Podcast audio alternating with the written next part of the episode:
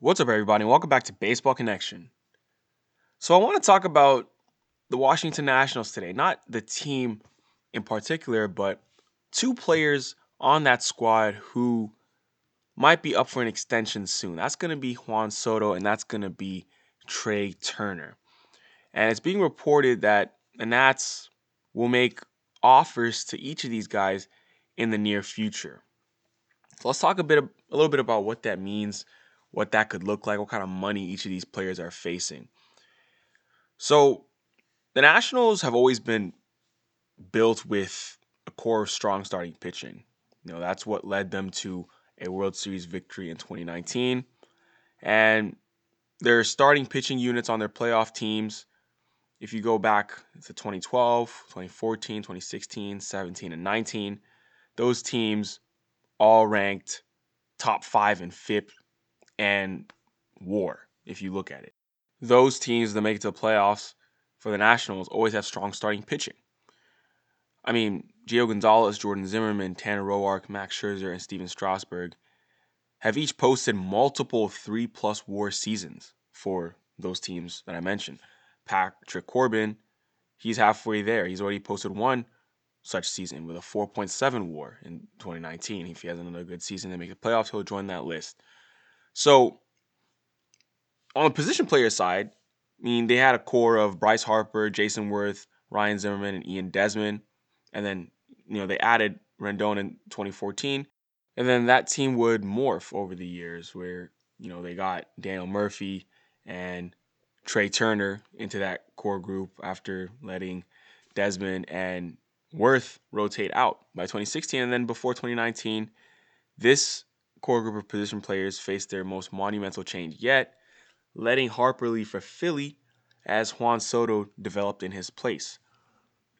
Anthony Rendon has since left after that title team in twenty nineteen, and now it's been three years since Ryan Zimmerman, also known as Mister National, played a central role in their offense. So really, at the present day, their offensive core is a much smaller unit than it was in years past, but it might still be the strongest foundation of a Nats team to date because you have Juan Soto there. I mean, he's better than any offensive player they've they've ever had, if we're being honest. I mean, he's one of the best offensive players in the game today. He's arguably the best hitter in baseball. He's he's up there with Trout. He's up there with Trout, honestly. He, he really is. And people are comparing him to Ted Williams and all that. But that's Soto. Trey Turner, he's one of the most dynamic and underrated superstars in this game. You know, he can change a game with his legs, with his bat. Uh, you know, he can do a lot of things on a baseball field defensively and whatnot. So, I mean, the pitching has been their past, but I think their future is going to be built on this core of Trey Turner and Juan Soto because Scherzer's thirty-six, Strasburg is thirty-two, and he's already lost two seasons to injury. Corbin's thirty-one. They have prospects, top prospects with some power arms, but they're still young. They're not up yet. So the clock is ticking, and the cost is rising. Trey Turner is going to make thirteen million dollars this season with one more year of arbitration before free agency after twenty twenty-two. Soto is going to become arbitration eligible for the first time this winter as a Super two player. He'll make eight point five million dollars in twenty twenty-one with three more turns through arbitration. Oh, so no, I'm sorry. He actually had his arbitration. He was a Super two player. So this past winter we're just coming out of was his first go through. That was his first go through in arbitration. So he'll get three additional arbitration years before free agency after twenty twenty-four. And he'll just be twenty-six when he hits free agency. So inevitably, you're going to turn to potential extensions for these guys. Because if you want to lock them into long-term deals, you know, obviously you're going to have to pony up. You're going to have to pony up. Pony up. I mean, they have made offers in the past, apparently. Um, but their G M, Mike Rizzo, did say they they have made and will make a long, long-term extension offer to both players sometime in the near future. They really do want to get these guys locked up. Well, you have to look at the market. Fernando Tatis Junior just signed a fourteen-year, three forty extension. And Soto might be the best young player without a long-term deal in place. Acuna already got his deal a couple years ago, and it was his was a well below market deal, as we all know. And he signed his after winning Rookie of the Year. But, I mean, looking at Spotrac dot com, they are projecting Juan Soto's current market value to be around two, sorry, twenty-six point three million dollars per year. And they're saying ten years, two hundred sixty-three million dollars would be his would be his market value. And they're comparing him to other players who, you know, signed extensions at a similar age, Trout, Bregman, Stanton, Harper, guys like that.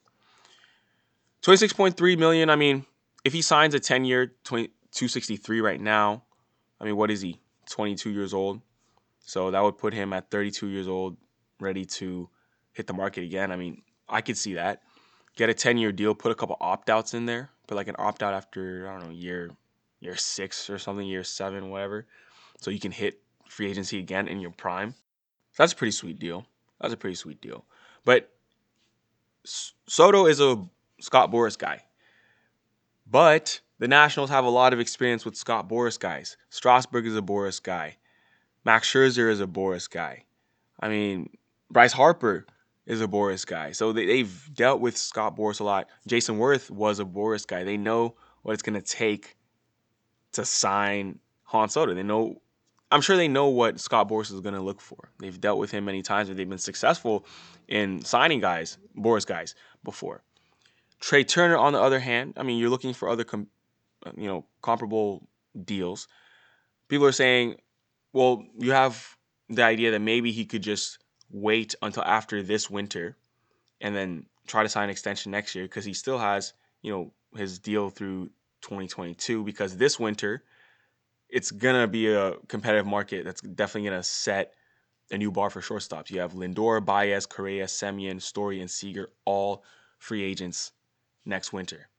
So he could wait that out and see what the market looks like there. Or, you know, you look at, if you want to do it now, you look at comparable players. So Xander Bogaerts was another Boras guy who I don't think, you know, Turner's not represented by Boras, but Xander Bogaerts, just will say he's a Boras guy. He signed a six-year, one hundred twenty million dollars extension in April twenty nineteen with the Red Sox. That could be used as a comparison point.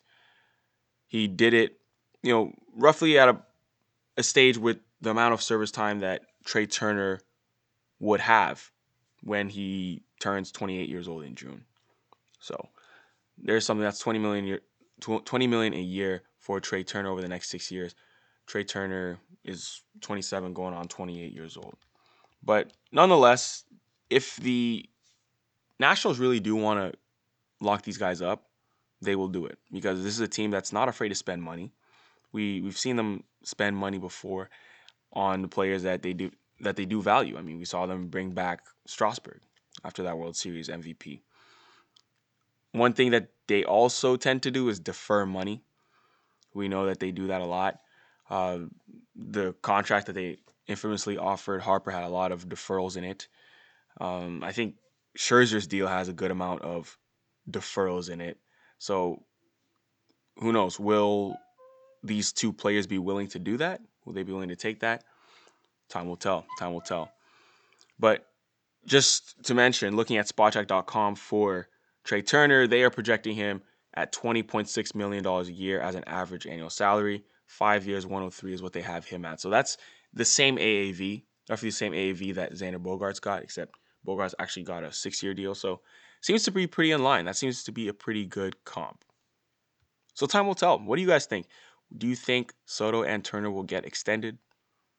But just thought I would throw that question out there, analyze that a little bit. That's going to do it for today. If you enjoyed this, please share it with someone who would be interested, and we'll see you next time on Baseball Connection.